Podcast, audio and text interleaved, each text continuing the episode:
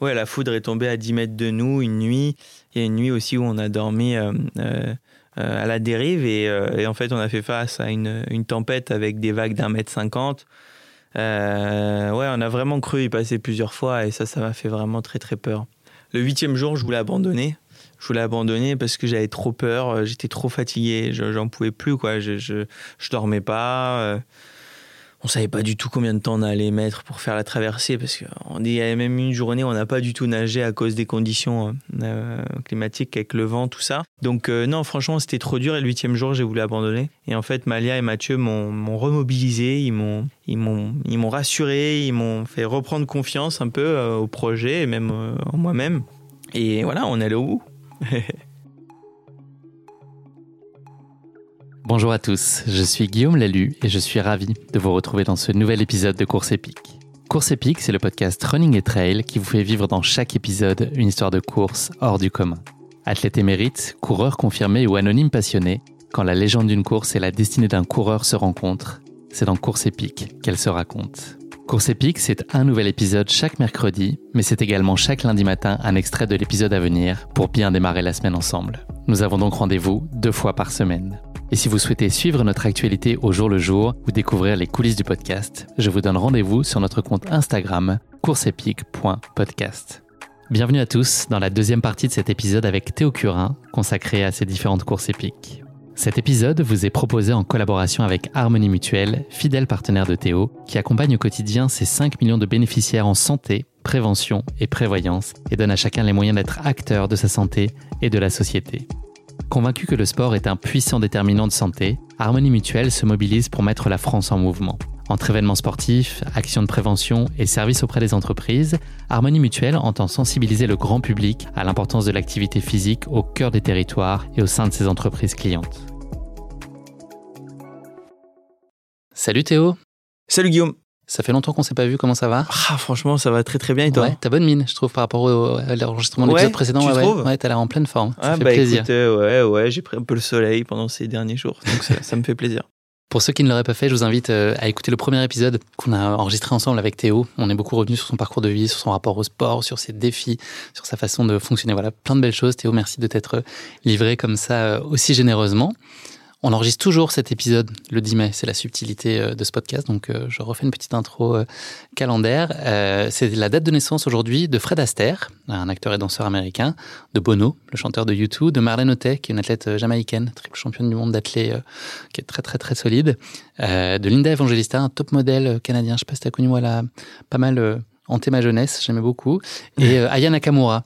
Ah. Avec laquelle de ces 5 personnes tu voudrais passer une soirée d'anniv parce que c'est aujourd'hui. Il y a Fred Astaire qui n'est plus là malheureusement, Bono le chanteur de U2, Marlene Otey une athlète de très haut niveau. Ah U2, ouais Bono. U2, ouais. Il a des choses à raconter je pense. Ouais, bien au-delà de sa musique, il a sorti un bouquin, là, une bio qui est apparemment très très riche, ouais, où il parle de tous ses engagements aussi, notamment il est très très engagé. D'accord. Ouais, sur les sujets humanitaires. Ok, très bien. Recommandation bibliographique du jour. Donc, voilà, tu as un petit apéro avec Bono ce soir. Ok. Ouais, on oublie ton enregistrement d'émission, tout ça. Ouais, je veux bien. On l'appelle ?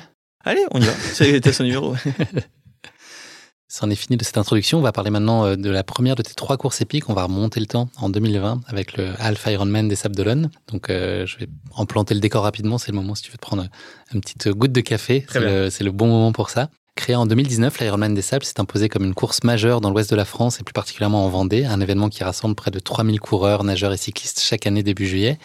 Le tracé de 1,9 km de nage, 90 km de vélo et 21,1 km de course à pied fait évoluer les athlètes au sommet de leur capacité physique. Avec 600 mètres de D+, en cycliste et une portion de 400 mètres de course à pied sur la plage, l'Half Ironman des Sables-d'Olonne présente son lot de difficultés sur un terrain qui combine sable, forêt et route au fil de son parcours. Le départ est donné dans le canal du port des Sables-d'Olonne d'où part l'emblématique Vendée Globe. Les athlètes s'élancent dans l'eau depuis la plage en face du centre de congrès Les Atlantes. Les concurrents doivent traverser le canal jusqu'au port en moins de 1h10. Une fois leur monture récupérée dans le parc à vélo sur la place du Vendée Globe, les participants peuvent entamer la partie cycliste. Cette boucle de 90 km les mène au cœur de la Côte-Lumière, à travers une quinzaine de communes vendéennes et des paysages variés saisissants. Au-delà de la barrière horaire de 3h50, les concurrents ne pourront pas poursuivre la compétition sur la partie vélo plus natation. N'hésite pas à me corriger, hein, Théo, aussi. Il y a des choses qui te semblent... pour le moment, je suis d'accord. C'est tout bon, tu valides. La dernière épreuve se compose de 3 boucles à courir sur un parcours plat totalisant 21 km. Les triathlètes fouleront la promenade du Remblai avant de rebrousser chemin autour du lac Tanchet. Le record de cet Ironman 70.3 est détenu par Pierre Lecor en 2022 qui s'est imposé en 3h41. Non, c'est pas moi qui a été... Toi, t'es deuxième, je crois. Ouais, juste derrière, mais il y a la photo finish et c'est lui qui a gagné, c'est une injustice. Pardon. Bravo à Pierre. Aujourd'hui, l'Ironman 70.3 des Sables-d'Olonne est le deuxième meilleure course au monde selon les participants avec un taux de satisfaction de 99,71%. Tu vas donc pouvoir nous dire, Théo, si tu fais partie de cette large majorité ou des 0,29% qui n'ont pas kiffé cette expérience. Avant qu'on parle de cette belle course épique, il y a un classique dans le podcast. Donc là, il y en aura 3 aujourd'hui parce qu'on va parler de 3 défis majeurs. C'est la question qui pique. Alors là, ça rigole pas. C'est une petite question, je taquine un peu, mais c'est évidemment bienveillant. Je pense que tu commences à me connaître. Ça va être un vrai faux sur les Sables-d'Olonne. La première de ces questions, les JO se sont déjà déroulés aux Sables-d'Olonne. C'est faux. Alors c'est vrai, mais c'est fourbe, parce qu'en fait, c'est les jeux olonnais qu'on appelle les JO. Sables-d'Olonne, Olonne, Olonnais, c'est les JO. Alors, oui, il y a des épreuves. Bon, Attends, écoute bien le nom des épreuves. Crachat de Bigorneau, course de Rosalie, le lancer de tongs, la bataille de Coton-Tige, tu vois, donc c'est quand même assez prestigieux. On n'en parle pas suffisamment. C'est vrai. Paris 2024 prend toute la lumière alors qu'il y a les JO quand même au Sables-d'Olonne. C'est clair. Et ben justement, je vais candidater pour faire partie de l'équipe. On compte sur toi. Porter le maillot de l'équipe de France dans ce genre de circonstances, ça doit être magique. Ça te transporte. C'est clair. Deuxième question de ce vrai-faux, le célèbre et redoutable Marathon des Sables est une épreuve de 42,195 km aux Sables-d'Olonne. Bah non. Ouais, non. C'est dans le Sahara. Ouais, oui. C'était il y a pas longtemps en plus là. J'en reviens, tu sais mais peut-être non. Pas. Mais oui, je l'ai fait. Ah merde. C'était géant. Mais ouais. Pardon. Je suis pas encore apte à vraiment repratiquer du sport depuis là. Ça fait 10 jours seulement, donc là je suis en redescente. Mais j'ai même pas eu l'info quoi. Ah, oui, ça s'est bien passé. Top. L'édition était redoutable. Une énorme chaleur. C'est le deuxième plus gros taux d'abandon de l'histoire. Donc, on a eu 50 degrés. Ouais, j'ai fini, ouais. Il y a eu 300 abandons. Ça a été une boucherie-charcuterie, là, mais c'était fabuleux. Bah, je suis encore un peu à moitié là. Tu me vois, mon enveloppe physique. Ouais. Mon esprit est avec toi, mais il y a une partie qui est un peu encore dans le Sahara. Ah, bravo. Franchement, cette course, je la trouve hallucinante. Franchement, tu sais, moi, j'ai des grosses difficultés de marche. J'ai pas une très grande autonomie de marche avec mes protèges. J'ai souvent tendance à blesser et tout. Mais si j'avais pas eu ces contraintes de prothèses qui me blessent, tout ça, je pense que c'est une course qui m'aurait émerveillé et qui m'aurait un petit peu chauffé. Donc, franchement, bravo. Je trouve cette course incroyable. Gentil, ouais. L'autonomie, c'est un gros sujet. L'autonomie de bouffe, c'est un beau chantier. Bouffiophiliser, c'est ça, c'est énorme. C'est très chouette. Bon, tu as trouvé la bonne réponse en tout cas, Théo, tout va bien. Dernière question, la ville des Sables-d'Olonne figure au Guinness Book. C'est en effet la ville qui compte la rue la plus étroite du monde, la plus petite en largeur. Non, c'est pas vrai. Ah, si, c'est vrai. Mais en même temps, c'est vrai. Je vois pas comment tu pourras avoir la réponse en vrai. Mais elle fait 40 cm du monde. 40 cm à sa base et 41,6 à 1 mètre de hauteur. Et tu sais, c'est où l'avenue la plus large du monde? Los Angeles. Non. Amérique du Sud, je sais pas pourquoi, je le sens. Non? Ouais. C'est vrai? C'est en Argentine. Ok. Buenos Aires? Ouais. Okay. C'est la grande avenue à Buenos Aires. Je sais plus le nom de l'avenue. J'essaye de donner une info, mais je donne l'info à moitié. Mais c'est l'avenue, en gros, comme l'avenue des Champs-Élysées pour nous, mais là-bas. Et c'est la plus large du monde. Et en gros, ils ont fait des travaux de malade pour pouvoir avoir ce record-là. Voilà, c'était la petite info du jour. Tu m'as repiqué à ma question qui pique. Eh ben, t'as été un peu à la rue sur cette question qui pique, mais ça nous ouvre un large boulevard pour pouvoir continuer le récit de cette aventure. On en a parlé tout à l'heure en 2020. C'était pas la grosse ricolade. Là, il y avait le Covid. Enfin, le contexte était particulier pour toi. Tu nous l'as dit. Comment est-ce qu'elle est née, cette envie de participer à Alpha Ironman? Il fallait forcément un projet sportif pour pouvoir un peu donner du sens à ces mois un peu vides et coincés à la maison. Ben en fait, c'est drôle parce que j'ai fait mon premier semi-marathon en fauteuil pour la web-série Toussero. J'avais fait en fait à distance, en plein Covid, avec Estelle Denis et Stéphane Diagana. Eux, ils devaient le faire les yeux bandés avec un guide pour être en situation de cécité comme un athlète qui est non-voyant. Et puis moi, de mon côté, je l'ai fait en fauteuil et chacun en zoom. On était en train de faire le semi-marathon. Et quand je finis mon semi-marathon, justement, Anne, ma manageuse, m'appelle, elle me dit ça te dirait pas de faire les Sables-d'Olonne, le Alpha Ironman, maintenant que t'as fait un semi-marathon, ça va le faire. Et là, je dis, bah oui, ok, il n'y a pas de problème. Mais en fait, quand je dis ok, il n'y a pas de problème, c'est que j'ai aucune idée de ce que c'est cette course. Et du coup, j'accepte et c'est déjà trop tard. C'est le half qui t'a un peu eu. Tu t'es dit, ok, ouais, half, half, semi, c'est... Oh, ça va être la moitié. Et en fait, non, il aurait fallu encore un truc un petit peu en dessous. Une petite recherche Google pour vérifier ce que c'était, dans quoi tu t'étais embarqué. C'était quoi les choses les plus difficiles dans la prépa? Parce que là, on parle d'avoir 3 disciplines à préparer. C'est une galère de trouver du temps pour tout ça. Est-ce que tu arrivais à te motiver de façon constante sur les 3 disciplines, ou est-ce que voilà, il y a des choses qui étaient quand même moins simples? Mais en fait, j'ai fait beaucoup de fauteuils. Bon, la natation, ça allait le faire et tout, mais j'ai fait pas mal de fauteuils, pas mal de muscu pendant le confinement, justement, pour préparer le half. Mais en fait, il y a eu un gros boulot sur la partie vélo, parce que je devais le faire en handbike, donc un vélo à main. Et en fait, le handbike, ça porte bien son nom, parce que quand t'as pas de main, c'est quand même un peu plus compliqué. Et je me suis rendu compte de ça, genre 3 semaines avant la course, quoi. Et donc, du coup, changement de plan. C'était plus possible, changement de plan. Je suis allé voir un fabricant de vélo à côté de chez mes parents, en Lorraine. Je leur ai dit, les gars, moi, il me faut un vélo, là. Il me faut un vélo parce que je vais faire le Half Ironman des Sables-d'Olonne. Est-ce que c'est possible de m'adapter à un vélo avec remonter les freins, inverser le frein arrière à gauche, tout ça? Ils disent, OK, il n'y a pas de problème. Bon, on va vous préparer ça. Et il me dit, bon, vous voudrez avoir quand le vélo? Et je dis, bah, dans 3 jours maximum, quoi. Il me dit, ah oui, d'accord, ok. Et du coup, en fait, ils se sont mis à fond. Et 3 jours après, j'ai eu mon vélo. Et du coup, j'ai eu le temps de faire 2 sorties. Ouais, c'est 2 sorties et ça fait pas beaucoup. Dont la dernière sortie où j'ai fait quand même 60 km. Je m'étais arraché, hein. 60 km, j'étais mort, défoncé. Et quand j'arrive devant chez mon père, dernier virage, je tombe. Et tu te blesses? Non. Et je me blesse pas, mais bon, il y a quand même plus rassurant. L'avant-veille d'une course, une petite chute, ça fait jamais très plaisir. Tu te sens prêt? Tu as le sentiment d'avoir fait ce qu'il fallait? Bah, j'ai le sentiment d'avoir fait ce que je pouvais faire, quoi, en fait, en termes de timing, en termes d'adaptation, tout ça. Mais bah maintenant, voilà, le plus reste à venir. Hein, j'avais parlé, j'avais annoncé ça à la presse, donc il faut le faire, quoi. Donc j'y vais et puis bah on voit ce qui se passe, quoi. L'objectif, c'est finir. L'objectif, c'est de finir. De toute façon, il n'y a pas du tout d'objectif de temps parce que j'ai aucun athlète dans ma situation en France qui personne a déjà fait cette course. Fini, tout ça. Le quadrimputé n'avait fini la course. Voilà. Donc, du coup, non, je dis, bon, bah, au pire, bah, tu vas pas jusqu'au bout et puis, bah, au mieux, tu vas jusqu'à cette ligne d'arrivée. Comment se passe la nuit? Comment est la veille de grands événements comme cela ou de grands rendez-vous? Est-ce que t'es nerveux? Est-ce que ton tempérament un peu inquiet, stressé dont tu parlais prend le dessus ou... Mais justement, c'est ce que j'allais te dire. En fait, c'est la veille d'une course, la veille d'un défi sportif et tout. Moi, je dors si mal. Je déteste parce que je fais beaucoup de visualisation mentale avec mon préparateur physique et en fait je l'ai tellement visualisé cette course que la veille j'y suis déjà dedans, quoi. Et bah du coup j'arrive pas à dormir. Limite je suis en train de prendre le vélo dans la chambre, je suis en train de taper un dos crawlé au milieu du lit. Non mais vraiment c'est une catastrophe. Mais voilà, depuis toujours j'ai des nuits compliquées la veille d'une course. Il paraît que c'est l'avant-dernière qui compte, où il peut se passer à peu près n'importe quoi sur la nuit qui précède. Un rendez-vous comme ça, c'est pas très préjudiciable. Bon, et bah attends, je vérifierai les sources de ça, mais j'ai toujours entendu ça. Mais en ça me rassure. C'est peut-être pour pas stresser les gens aussi. Ouais, il y a moyen. Qui se lancent dans des trucs comme ça. T'as des routines ou des petits rituels? Il y a des choses que tu fais et qui te réconfortent? J'ai pas forcément de... T'as pas de chanson culte, de petit porte-bonheur, ton petit déj que tu fais toujours de la même façon? Non. Justement, j'essaye d'avoir le moins d'habitude possible pour que si un jour bah je peux pas le faire pour telle ou telle raison, bah que je sois pas démuni et avoir cette sensation qu'il me manque quelque chose, quoi. Tu t'en as pas rendu compte, mais on est le dimanche 5 juillet 2020, désormais. Tu es sur la ligne de départ. T'es dans quelle disposition? Là, on touche au but, ça fait des mois que tu prépares, on a quelques minutes de départ. T'es hyper impatient ou la nervosité est à son comble? Tu te sens comment? T'as envie d'y aller?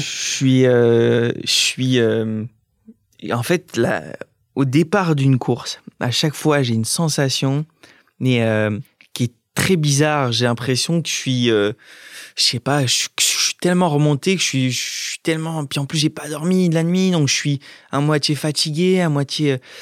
j'ai chaud, j'ai froid et il faut que j'y aille, quoi. Et je franchement, je suis un peu en euphorie, quoi. Et j'attends qu'une seule chose, c'est que le mec, il appuie sur son bip bip, là, parce que moi, je suis en train d'exploser dans ma combi, j'ai chaud et tout, il faut que j'y aille, quoi. Et puis le moment arriva et c'est fou, quoi. La natation, on imagine, c'est une épreuve que tu maîtrises tout particulièrement. Elle s'est passée en toute sérénité, ça a été ? Ouais, franchement, aucune difficulté. J'ai bien nagé. Le seul truc qui m'énerve dans la natation en eau libre, c'est que les bonnets, ils ont souvent tendance à s'enlever. Okay. Ils glissent sur notre tête.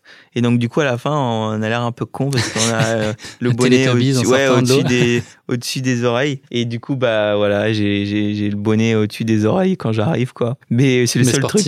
Mais sportivement, ça s'est trop bien passé. Au niveau du style. Au niveau du style, j'étais dégoûté, quoi. 12 sur 20. Ouais, c'est... ouais. Et non, c'est plus important. Exactement. Évidemment. Mais oui, bien sûr. C'est ça, évidemment, pour ça. Voilà, j'arrive, en fait, et je suis très content parce que on avait mis en point des petites choses avec les bénévoles pour pouvoir m'aider parce que on arrive sur un ponton, les transitions, et donc en fait il y avait quelqu'un qui m'attendait, qui m'a porté sur son dos, qui m'a emmené jusqu'à l'espace où il y avait mon vélo et un fauteuil, mon fauteuil à moi. Et du coup, à ce moment-là, je vais sur le fauteuil, on me pose sur le fauteuil, je me sèche et je commence à enfiler mes prothèses parce que je nage sans mes prothèses de jambes. Et là, ça y est, c'est parti, quoi. Je monte sur le vélo et je me dis, oh mon Dieu. Le saut dans le vide. Qu'est-ce que ça va donner, cette histoire? Ça a été galère. On peut spoiler la suite de ce que tu vas me dire, mais ça a été... très compliqué. Ouais, je suis parti, j'étais bien, Guillaume, j'étais bien. Ah, franchement, j'étais bien. Je suis parti, j'avais l'impression d'avoir des jambes de feu, je cartonne. 45 bornes en 2 heures. Non, mais je vois sur mon, comment on appelle ça, le chronomètre, Ouais, j'aurais pas le mot, mais je vois ce que c'est, on va faire travailler notre imagination. Le petit écran qui est connecté avec la roue et qui nous dit à quelle vitesse on roule, tout ça. Et là, je vois que je roule à 28 km/h. Mais moi, ça se trouve, c'est rien, hein, 28 km/h pour les triathlètes. Mais en vrai, d'habitude, j'ai une moyenne de 22, 23, quoi. Voilà. Et là, je me dis, ouais, c'est trop bien. Et au bout de 11 km, je me dis, je suis trop bête. Parce que tu regardes 12 km/h. Je regarde, mais vraiment, je sais plus le nombre de kilomètres que j'ai, mais j'avance plus, j'ai mal aux cannes et tout. Et ça a été ça pendant 70 km à peu près. Est-ce que l'idée d'abandonner, elle te traverse l'esprit? C'est inconfortable, mais tu peux le tenir. C'est inconfortable. Je me dis tout le temps, je me dis à ce moment-là, mais pourquoi je fais ça? Mais pourquoi je m'inflige ça? J'étais vraiment pas obligé de faire un truc pareil, nanani, nanana. Et en fait, à chaque fois, je suis des fois, je suis un peu bête. Je mouline. J'ai des crampes aux jambes. En plus, ce qui est assez gentil, mais ce qui m'énervait à la fin, c'est que, du coup, je suis parti avec les professionnels à la nage. Donc, je suis arrivé avec eux. Franchement, j'ai plutôt bien nagé. Et par contre, après, il y a plus de 1000 athlètes qui sont partis derrière nous en natation, qui vont prendre leur vélo. Et là, il y en a un par un qui passe, qui me double en vélo, quoi. Donc le premier qui me dit allez Théo, courage, parce qu'on a notre petit dossard, donc les mecs et les filles me reconnaissent, et donc le premier me dit allez, courage, le deuxième courage, et puis le millième, franchement, j'avais envie de lui mettre un coup dans ses rayons, quoi. Ah ouais, c'est bon, quoi. J'ai déjà fait ça aussi, une course à pied où je suis parti trop devant, et sur la course, pour moi, je la résume en 2 mots, c'est à gauche, parce qu'on a passé, les gens ont passé leur course à me dire à gauche pour me dire qu'ils allaient dépasser par la gauche. C'est hyper démoralisant. Ouais. Oui, à gauche, je sais, oui, j'ai compris, j'ai bien vu. T'étais pas au bout de tes peines parce qu'après il y a eu la course à pied. Ouais. Donc là il y a eu un petit passage sur le sable qui a été complexe, qui n'était pas prévu. Enfin, tu avais anticipé cette partie-là où tu t'es fait aider, en fait, tu t'es fait porter. Ouais, en fait on avait un petit peu anticipé. Enfin, en fait on savait qu'il allait avoir une partie dans le sable, mais on savait pas du tout comment on allait faire. Et en fait je me rends compte que c'est impossible de rouler avec le fauteuil dans le sable. Donc en fait je remonte sur le dos de la personne qui était là ce jour-là. Et puis les autres bénévoles portent le fauteuil. On fait il devait avoir 70 mètres, 80 mètres dans le sable. Et puis dès qu'on retourne sur la route, et on me pose sur le fauteuil et c'est reparti, quoi. Puis là il y avait 3 boucles à faire, hein, et c'est l'enfer aussi parce qu'il y a des passages avec des graviers, il y a un faux plat, et le faux plat en fauteuil c'est l'enfer. Et puis au retour du coup le faux plat ça devient une descente, mais il y avait le vent de face. Jackpot. Massacre. Tu sens la ferveur autour de toi, on a parlé là des coureurs qui t'encourageaient, j'imagine que le public aussi est très très présent. Est-ce que tu arrives à recevoir ça, ou est-ce que tu es dans l'effort, tu es trop focus sur toi, ce que tu es en train de vivre, et tu es concentré là-dessus, ou tu arrives à sentir cet élan et ce souffle? Mais non, parce que en fait je suis tellement surpris de l'ambiance et de l'engouement des gens, et puis c'est la première fois que je réalise un truc sportif où je suis en contact avec les autres. Quand on est à la piscine, on a la tête dans l'eau, on n'entend pas forcément le public et tout. si à l'arrivée et au départ.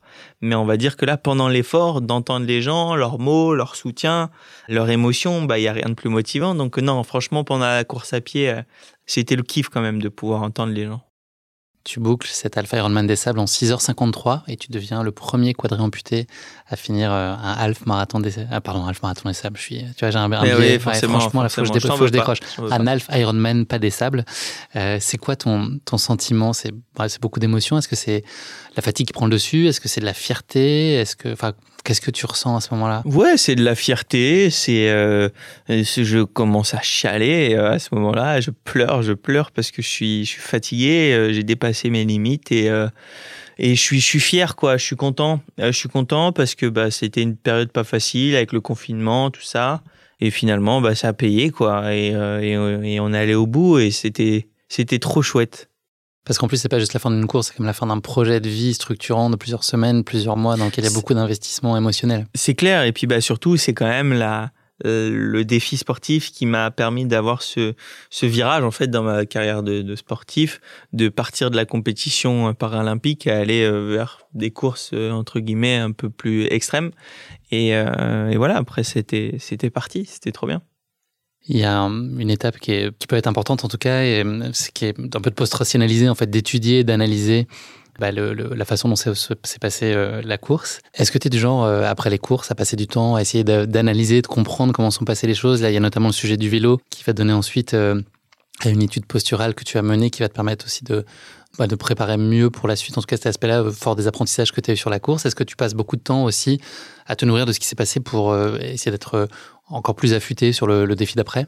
Sur le moment, franchement, j'essaye de switcher un peu parce que forcément, quand on fait un défi sportif, une course, toutes les sportives et tous les sportifs qui nous écoutent le savent, on y pense tous les jours, on fait pas mal de sacrifices pour aller jusqu'à ce jour J, ce jour de compétition. Et par contre, quand c'est fait, moi j'aime bien switcher pendant plusieurs jours, plusieurs semaines et plus trop en entendre parler. Rideau. Ouais, franchement, rideau pendant quelques semaines parce qu'on a tellement laissé d'énergie dans le projet que c'est bien aussi de se dire « Ok, ça c'est fait, quoi. » De toute façon, on ne pourra plus refaire cette course. Enfin, on ne peut pas la refaire.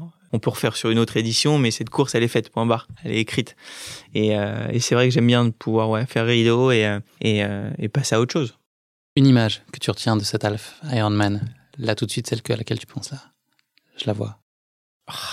Ah non, toi tu la vois pas, alors je peux pas la voir. Si, c'est mon papa. Mon papa était là à la course. Et c'était trop bien de le voir aussi, parce que c'était important pour moi qu'il y ait au moins un de mes parents ce jour-là, parce que comme je l'ai dit, c'est un tournant dans ma petite carrière de nageur et tout, et de voir que j'arrivais au bout de cette course, ça l'a rendu fier encore une fois, et c'est toujours pareil, moi ça m'a touché. Ça prend en tripes, au cœur même, plus que les tripes. Ouais, c'est clair.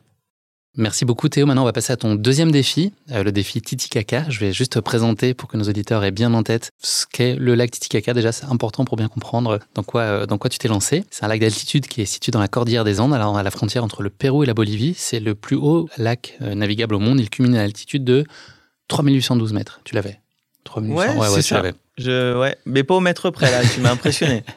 De tête, hein, bien sûr. Ouais, j'ai aucune fiche sous les yeux. J'ai un disque dur interne qui processe vite. 8000 km², une profondeur maximale de 327 mètres, 190 km de long, 90 km de large. On est sur un bon gros lac, là, quand même. Hein. Ah, on n'est pas sur une petite piscine de jardin. Alors, je vais faire un peu de mythologie parce que j'ai trouvé ça vraiment chouette. C'est Jean qui travaille avec moi qui m'a aidé sur le sujet. C'est l'instant culture de ce podcast parce que quand même, on est des sportifs, mais on a aussi quand même des trucs dans la tête, quoi. C'est l'idée. Hein. Non, c'est vrai. Faut le montrer. On raconte qu'il y a très longtemps, les hommes vivaient insouciants et heureux dans la vallée à proximité du Titicaca. Les terres étaient alors très fertiles, les appuient, les dieux de la montagne les protégeaient et ne leur interdisaient qu'une chose, aller au sommet des montagnes où se trouvait le feu sacré. Alors qu'est-ce qu'ils ont eu envie de faire, eux, évidemment? D'aller en haut de ce sommet qui était interdit. Enfin, forcément. Assez logique. Donc c'est le diable qui les a encouragés jour après jour à s'aventurer vers la cime des montagnes et a fini par les convaincre. Et les appuis surprirent les habitants en train d'escalader la montagne et devinrent furieux. Ils lâchèrent des pumas qui dévorèrent toute la population sauf un couple. Ah là. Et en voyant ce massacre, Inti, le dieu soleil, pleura durant 40 jours et 40 nuits. Et c'est ainsi que s'est formé le lac Titicaca. Ah ouais? C'est les larmes de ce dieu pendant 40 jours et 40 nuits qui ont formé le lac Titicaca. Les larmes. Voilà, et quand le soleil revint, le couple qui s'était réfugié dans une petite barque remarqua que les pumas étaient transformés en pierre. Tout est bien qui finit bien. Voilà, ça c'est la partie mythologique. Quant à toi et ton défi, Théo, c'était en novembre 2021. Tu t'attelles donc au défi Titicaca que tu as créé pour l'occasion. C'est une traversée du lac à la nage de 108 km dans une eau à 12 degrés en totale autonomie. Un projet que tu entreprends avec Malia Metella, vice-championne olympique de natation, et l'éco-aventurier Mathieu Witvoet, Question qui pique, c'est la deuxième. Ça va bien se passer. Je t'ai parlé de Puma quand je t'ai parlé de la mythologie et de la symbolique en lien avec le Titicaca. Il fait partie de la liste des petits félins et pas des grands félins, contrairement aux lions, aux jaguars, aux léopards. Est-ce que tu sais pourquoi ? Qu'est-ce qui distingue le Puma des autres fauves ? C'est quoi la principale différence avec un lion, un jaguar, un léopard ? Il y a une chose qu'il ne sait pas faire, que fait un lion par exemple. Rugir. Ah ouais. Et ouais. Ah, le Puma, ça ne sait pas rugir en fait. Ils ont un os hyoïde, pas facile à prononcer, qui est rigide, qui est entre la base de la langue et le larynx. En fait, le fait que cet os soit rigide l'empêche de pouvoir rugir. Il peut ronronner, mais pas rugir. Et donc, il n'a pas le droit d'être un grand félin. C'est un petit félin, contrairement au jaguar, au léopard, à la panthère des neiges, tout ça. Oh merde, miskine. Ouais, pas facile. Mais t'as pas à rugir, t'inquiète pas. C'était une question pas très facile. D'accord. Peu d'entre nous aurait trouvé la réponse. À nouveau, ce défi Titicaca, qui a eu l'idée ? Comment ça arrive jusqu'à vos cerveaux et ça se concrétise ? En fait, ça part d'une discussion avec Anne, ma manageuse, et après, chaque personne se rajoute en fait à cette aventure.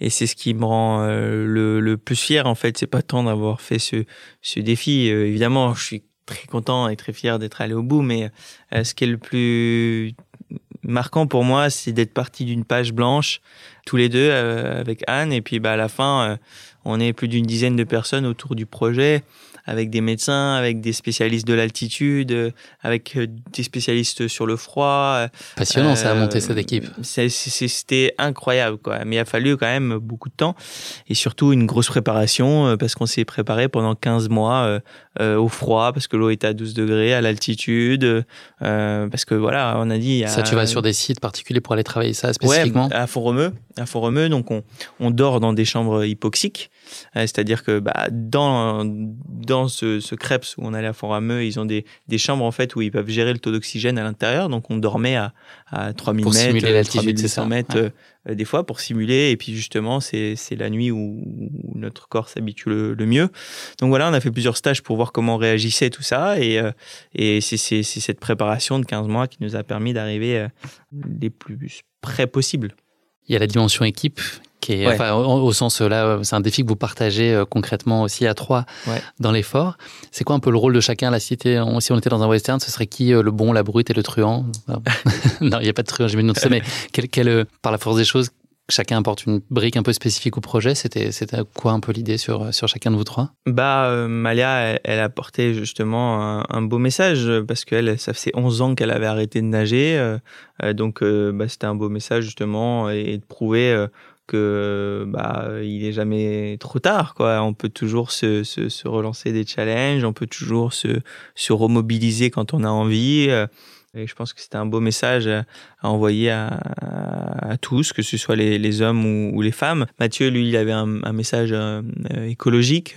Lui, c'est un éco-aventurier. Donc, c'est-à-dire que chaque aventure sportive qu'il réalise, il y a toujours un message écologique, et justement toutes les empreintes carbone, tout ça sont calculées, et puis moi évidemment c'est parler de la différence, du dépassement de soi, et voilà, ça a été on se complétait, on avait tous aussi des rôles aussi pendant la traversée, et c'est ça qui était important, quoi. Fallait pas qu'on laisse de place au hasard, à la chance, parce qu'on n'en a pas eu de la chance là-bas. Donc en fait, il fallait tout calculer et tout prévoir.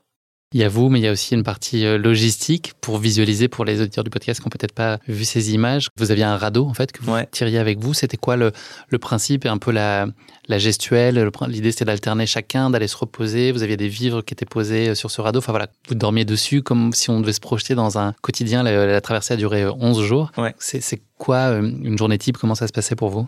Du coup, c'est vrai qu'on avait un radeau de 500 kilos à tracter, qu'on avait éco-conçu. Donc, en fait, on avait récupéré un ancien catamaran. Et puis, tous les matériaux qu'il y avait à bord, c'était des trucs qu'on avait récupérés ou achetés d'occasion. Donc, c'était leur seconde vie au minimum. Et en fait, on prévoyait de nager parfois tous les trois, des fois faire des relais un par un, tout ça.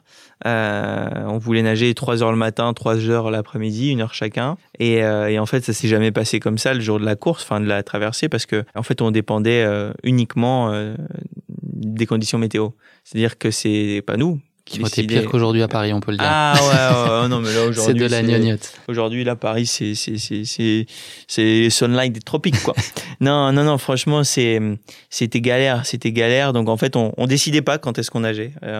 Franchement on nageait quand la météo nous le permettait, c'est tout. Donc on se retrouvait à nager des fois à 2 heures du mat, seulement pendant 1 heure, et puis on renageait 3 heures après. Et puis il y avait des temps de break quand même possibles avec des ancres flottantes, c'est ça? Voilà, si j'ai bien compris, des ancres flottantes qui se... En fait, les ancres flottantes, c'est une espèce de parachute qui se gonfle dans l'eau et qui stabilise, et qui stabilise en fait un peu l'embarcation.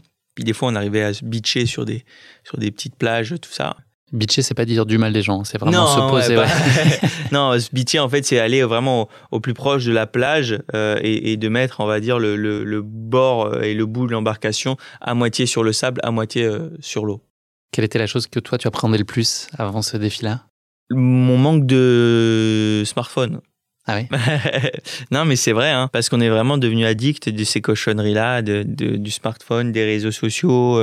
Et puis même, en fait, c'est devenu normal pour nous de pouvoir envoyer un pote, tu veux manger quoi ce soir, ou juste demander, c'est quoi, je sais pas, ton adresse, tout ça. Mais en fait, moi, j'avais pas du tout de portable, donc je pouvais même pas demander à mes parents comment ça allait, je pouvais même pas demander des nouvelles. Et puis, surtout, je pouvais plus aller sur les réseaux, j'avais pas du tout de portable. Et c'est ça qui me faisait peur. Et en fait, franchement, j'y ai pas pensé une seule fois.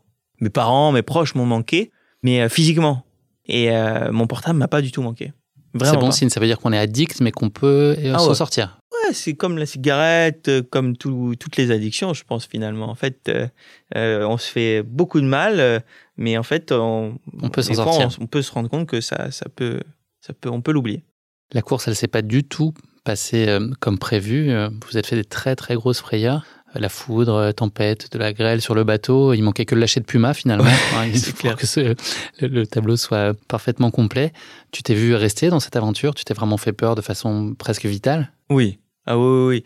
Ouais, la foudre est tombée à 10 mètres de nous une nuit. Il y a une nuit aussi où on a dormi à la dérive. Et en fait, on a fait face à une tempête avec des vagues d'1,50 m. On a vraiment cru y passer plusieurs fois et ça m'a fait vraiment très très peur. Et t'es content d'être à 3 particulièrement dans ces moments-là? Moi, j'imagine que chacun embrasse à un moment le rôle de celui qui va remobiliser les autres et que ça tourne un peu. Grave. Mais tu sais, la phrase « l'union fait la force », ça peut paraître un peu, on l'a entendu 10 000 fois cette phrase, elle nous fait chier, mais en fait, franchement, elle est vraie, quoi. Et cette traversée, quand t'es dedans, tu te rends vraiment compte que tout seul, t'aurais arrêté depuis un moment. Et en fait, quand t'es à 3, le stress, il est réparti en 3. Quand il y en a un qui va un peu moins bien, les deux autres vont le rassurer. Et puis, quand c'est un autre, et en fait, ça tourne, quoi. Et c'est ça l'avantage d'être à plusieurs. T'as eu envie de lâcher? Oui. Le 8e jour, je voulais abandonner. Je voulais abandonner parce que j'avais trop peur, j'étais trop fatigué, j'en pouvais plus, quoi. Je dormais pas. On savait pas du tout combien de temps on allait mettre pour faire la traversée parce qu'on y avait même une journée où on n'a pas du tout nagé à cause des conditions climatiques avec le vent, tout ça. Donc non, franchement, c'était trop dur et le 8e jour, j'ai voulu abandonner. Et en fait, Malia et Mathieu m'ont remobilisé, ils m'ont rassuré, ils m'ont fait reprendre confiance un peu au projet et même en moi-même. Et voilà, on allait au bout. Ce que les gens cherchent parfois aussi dans ces aventures, au-delà du dépassement physique, c'est un temps d'introspection et une espèce d'aventure intérieure. Est-ce que toi, tu avais envie de ça? Est-ce que tu as réussi à le trouver dans ce défi? Ou est-ce que tu étais trop dans l'effort, dans la souffrance pour avoir le temps de cogiter sur qui je suis, à quoi je sers, où je vais? Non, franchement, on a eu tellement de temps mort, entre guillemets. En fait... Le plus dur, ça n'a pas été tant la traversée à la nage, parce que franchement, on avait bien réparti les rôles, etc. Ce qui a été le plus dur, justement, c'était la survie, le fait d'être en totale autonomie, d'être coupé du monde, tout ça. Et c'est vrai qu'on a eu beaucoup de moments où on a coupé, quoi. Où voilà, on était chacun dans notre coin, malgré la... C'était tout petit le radeau, mais on avait nos petits coins, etc. Et des fois, je me posais, et c'est vrai qu'on avait le temps de réfléchir, de se poser des questions et tout. Et je me souviens, je me faisais cette promesse que, putain, quand je rentrerai, je vais faire tel truc, je vais revoir tel pote que j'ai pas vu depuis longtemps et tout. Et en fait, on se reconcentre vraiment sur l'essentiel, quoi, sur les petites choses simples de la vie. À la fin, il y a beaucoup d'émotions. C'est très touchant pour avoir vu votre arrivée en vidéo. C'est un moment très fort. Là, c'est du soulagement, en fait. C'est plus de se dire, j'ai fini ce défi, et je m'en suis sorti vivant de cette histoire. C'est ça que tu ressens? Ouais, même dans une vidéo, là, à l'arrivée, j'ai dit, putain, il a failli crever, j'ai eu peur de crever, tout ça et tout. Et après, seulement, je finis par dire, et je suis trop fier de nous, et c'est ça, réaliser ses rêves. Mais en fait, franchement, à l'arrivée, la première chose que je pense, c'est ça y est quoi, je vais plus avoir peur la nuit des orages, tout ça. Ce soir je dors à l'hôtel dans un vrai lit, même s'il y a de l'orage, même s'il pleut, je m'en fous. Je pourrais dormir dans mon petit caleçon là, trop bien là, j'ai pas obligé de mettre une doudoune plus une veste plus un pantalon, un surpantalon et tout. Bref, c'est des trucs tout simples quoi, dormir avec un vrai matelas, un oreiller et tout. Et puis les liens, j'imagine, avec tes partenaires, quand t'as connu ça, là, t'es soudé à vie. Ouais, franchement, c'est une complicité qui est particulière, quoi. On n'est pas, on se connaît pas depuis 10 ans, on n'est pas de la même famille, on vient d'horizons quand même tous les trois différentes, donc pourtant on est ultra proches, quoi. C'est une complicité qui est pas comme les autres. Ouais, c'est pas que des amis, c'est pas des gens de ma famille, mais c'est quelque chose de fort. Est-ce que cette aventure qui se passe comme ça dans la difficulté, pour des raisons qui vous échappent, est-ce qu'elle peut te dissuader de te lancer dans un défi après? Est-ce que tu peux en arriver à te dire ok, j'arrête, c'est trop, ou est-ce que très vite la flamme se réallume sur un autre projet et t'as envie d'autre chose, ou ça peut te mener à te dire ok, stop, c'est trop là? Je me souviens au départ, quand je rentre en France après Titicaca, je me dis plus jamais je fais un truc comme ça, franchement c'était trop dur, c'était débile et tout. Et en fait 2-3 semaines après, je dis bon, c'est quoi le prochain truc quoi? On va parler du coup d'après, on a encore une dizaine de minutes d'échange ensemble. On va un peu plus au sud, si je dis pas de bêtises, l'Argentine, hein, c'est un peu plus au sud. Petit peu plus au sud, ouais. On va vérifier, peut-être plus à l'est. On va regarder sur notre carte, on va faire appel à un ami pour avoir la réponse.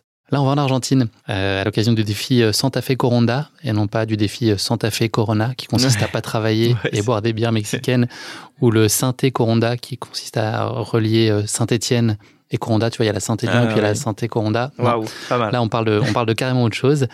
Théo, à nouveau, ça va être la présentation de la course. Cette fois, c'est Santa Fe Coronda. Donc, cette course, elle a été créée en 1961. Elle a habituellement lieu au mois de janvier ou de février en Argentine, ce qui n'a pas été le cas pour toi. Cette course de nage en eau libre de 57 km est une épreuve redoutée à juste titre et se déroule dans la province de Santa Fe. Elle relie les villes de Santa Fe et Coronda, d'où son nom, chacun l'aura compris, en passant par Santo Tomé. Entre 1961 et 1989, cette course a été annulée à plusieurs reprises en raison de problèmes économiques ou de troubles politiques, mais c'est un rendez-vous désormais annuel depuis 1990. Les vainqueurs de la course l'emportent en un peu moins de 8 heures, sachant que la course doit être bouclée en 10h30 maximum. Les nageurs sont suivis par des bateaux de soutien tout au long de la course pour assurer leur sécurité et leur fournir de l'eau et des ravitaillements. Cette course tire aussi sa réputation de son eau opaque et boueuse, réduisant considérablement la visibilité. La température élevée de l'eau, entre 26 et 29 degrés, est susceptible d'entraîner un risque plus fort de déshydratation. Les courants sont très importants et perturbent la trajectoire de nage. Bref, pas mal de difficultés sur le chemin et sur le parcours de cette course. Sans oublier, bien sûr, la présence de méduses, de piranhas ou encore de caïmans. C'est tout un zoo qui se donnait rendez-vous sur ton parcours, Théo. On va s'intéresser aujourd'hui tout particulièrement à l'édition 2022, dont le départ a été donné le 15 novembre dernier, après avoir été décalé de 2 jours en raison de conditions météo défavorables. Mais avant ça, tu ne vas pas y échapper, c'est la dernière de la journée, c'est une bonne nouvelle Théo, c'est le retour de la question qui pique. Elle a été un peu tirée par les cheveux, donc j'espère que tu ne vas pas me scalper. Oh. Coronda, c'est une ville d'Argentine qui est dans la province de Santa Fe. Elle est aussi la capitale du département de San Geronimo, de cette même province. Donc la question qui pique, elle va concerner Geronimo. Okay. Le lien est un petit peu tiré par les cheveux, je l'avoue. Je l'avoue aussi. Ouais. C'était un chef indien. Ouais. Qui a continué à se battre très longtemps contre le Mexique et les États-Unis pour les droits des Amérindiens. Est-ce que tu as une idée, à 500 personnes près, du nombre de soldats qu'il a eu à ses trousses pour finalement l'attraper en 1885? Il s'est fait attraper par des militaires américains et mexicains. C'est beaucoup? Ah, c'est beaucoup. Ils y sont mis à pas mal, là. À 500 près. À 500 près? On est sur du millier, là. On peut y aller. Vraiment millier, beaucoup? Pas mal. Pas 10 000, mais pas loin. Ah! Ouais. Pour un mec. Enfin, ils étaient 135 avec sa troupe. 5 000.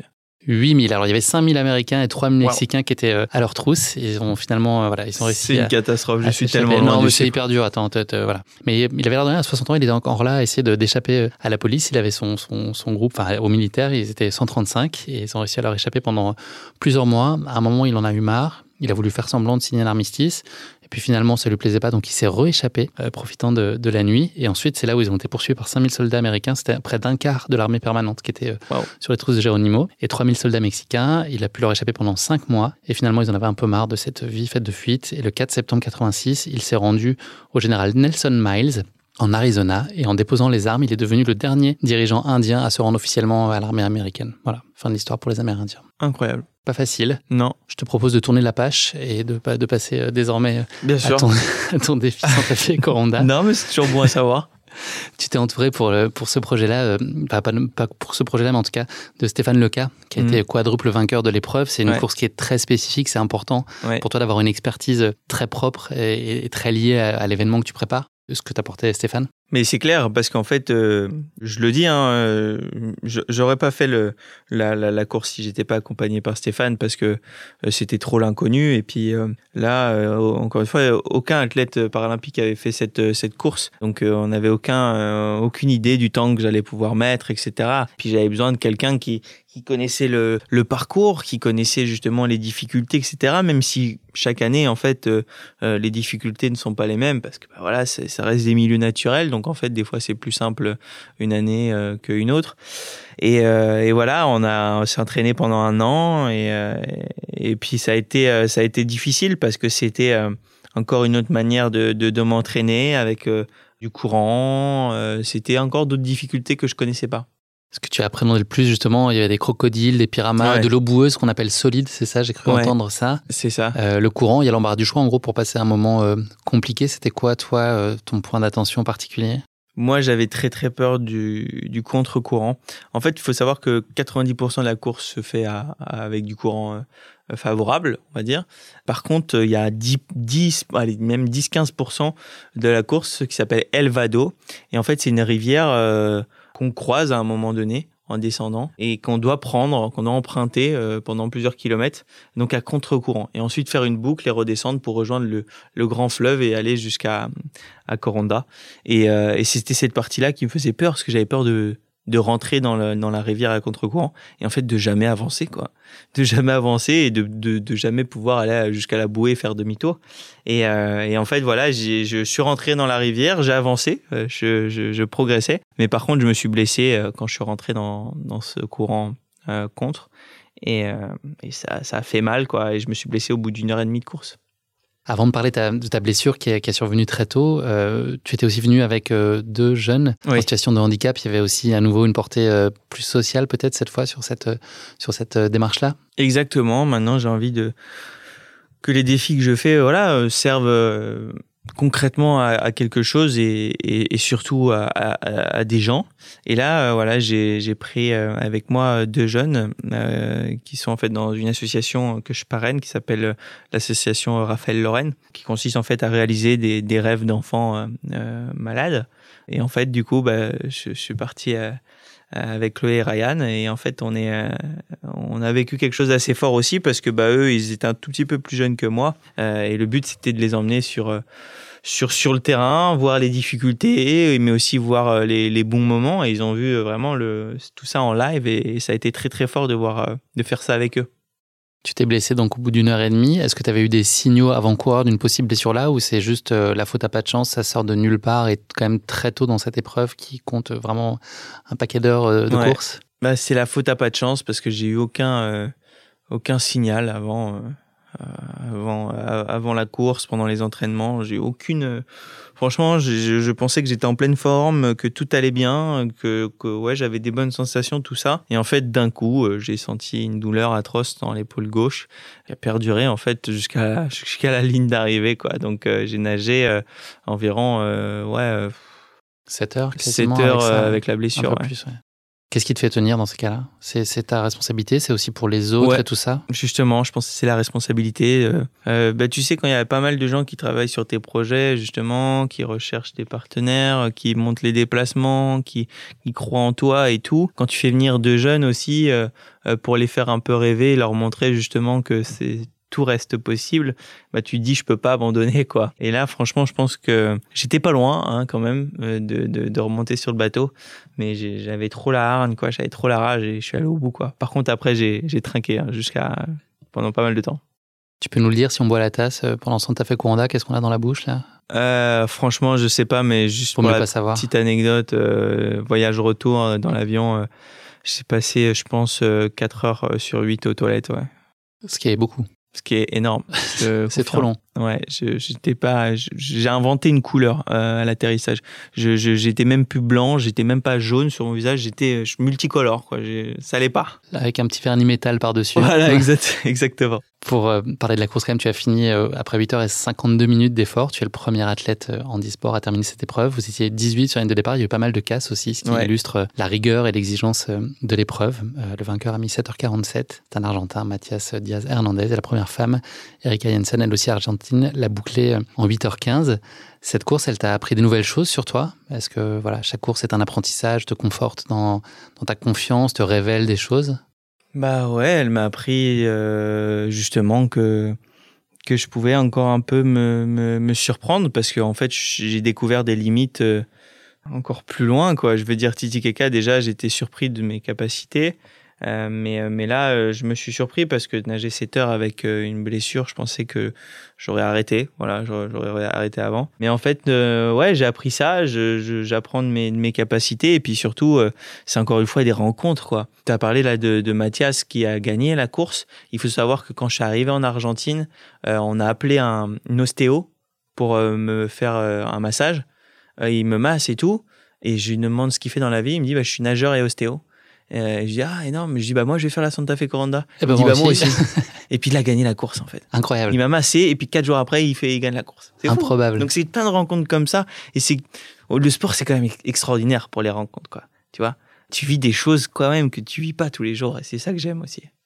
Merci beaucoup Théo pour cette course épique. Bravo encore à toi, parce que c'était un putain de morceau, pardon pour la vulgarité, mais ouais, je pense qu'il n'y a pas d'autre mot. Il y a une tradition finale dans le podcast, c'est une citation, un motto. Est-ce que tu as une devise ou une phrase qui pourrait incarner un peu ta façon d'apprendre la vie, ou une phrase de motivation dans tes défis ? Est-ce qu'il y a, alors si elle n'existe pas, la formule et toi, ce qui toi t'habite. Moi, je dis souvent qu'il faut faire de sa différence une force, parce que je sais que je pense que ça peut parler à tout le monde, parce que finalement, tu es différent de moi je suis différent par rapport à toi. On est tous différents et on a le même t-shirt. Et on a le même t-shirt, sauf que toi, t'as une petite poche que moi, j'en ai pas. Voilà, c'est bon, elle est la différence. Non, mais tu vois ce que je veux dire. Donc, je pense qu'on peut tous se reconnaître dans le mot différence, mais quelle qu'elle soit, on peut toutes et tous en faire une force, quelque chose qui nous... Ouais, qui nous met en valeur, qui nous donne de la force, et surtout, je veux dire aux gens que quoi qu'il puisse nous arriver, on peut tous et toujours s'accorder le droit de rêver. Merci beaucoup Théo, c'est malheureusement déjà la fin de ce double épisode. On peut dire que tu as mis plus que les bouchées doubles, et que tes mots, comme souvent au Scrabble, ont compté triple par leur puissance et par le sens que tu y mets. Merci d'avoir partagé avec nous ces courses et ces défis épiques. Tu nous as fait voyager, et surtout tu nous as fait vibrer, tu m'as fait vibrer. Merci pour tout ce que tu as pu donner. Bravo aussi pour ces belles réalisations et ces grands moments de dépassement, le message que tu portes en te donnant les chances de les réaliser, parce que c'est beaucoup de boulot. Tu l'as dit que tu rechignais un peu sur les prépas et tout ça, mais en vrai, t'as pas dû compter tes heures et ton engagement sportif, émotionnel, et puis tu as accompli et tu as réalisé tout ça. Donc c'est un formidable message d'espoir pour tous, les non-sportifs, les sportifs, les non-valides, les valides. On met tout le monde dans un même panier, et puis voilà, c'est plein d'espoir pour tout le monde. Et puis c'est aussi une façon de valoriser, de sublimer, on l'a dit, les vertus si merveilleuses du sport et la puissance de sa dimension collective, parce que tout ça, c'est des aventures partagées. Donc pour tout ça, pour ta gentillesse, pour ta spontanéité, ta générosité, je te remercie infiniment. C'était un super bon moment. Et puis voilà, sois sûr qu'on va suivre toutes tes aventures à venir. Tu nous as parlé de 2024. Moi, j'en connais des petites choses et tout. Ça va être un super, super projet. On a hâte que tu nous dévoiles tout ça. On va les suivre avec beaucoup d'attention et beaucoup d'affection, si tu me l'autorises, Théo. Mais avec grand plaisir, et merci beaucoup pour ce moment. C'était génial. À bientôt. À bientôt, merci. Merci d'avoir écouté cet épisode. Si vous l'avez écouté jusqu'ici, c'est qu'il vous a probablement plu. Alors n'hésitez pas à noter le podcast et rédiger un avis sur votre plateforme d'écoute favorite. C'est essentiel pour soutenir ce travail indépendant. Cela ne vous prendra que quelques secondes et ça change beaucoup de choses pour le podcast. Et pour être sûr de ne manquer aucune course épique à venir, n'oubliez pas de vous abonner sur votre plateforme d'écoute. Merci encore infiniment pour votre soutien, votre fidélité et vos chaleureux messages que je lis et auxquels je réponds avec un immense plaisir. S'il vous plaît, continuez. À très bientôt pour une nouvelle course épique, évidemment.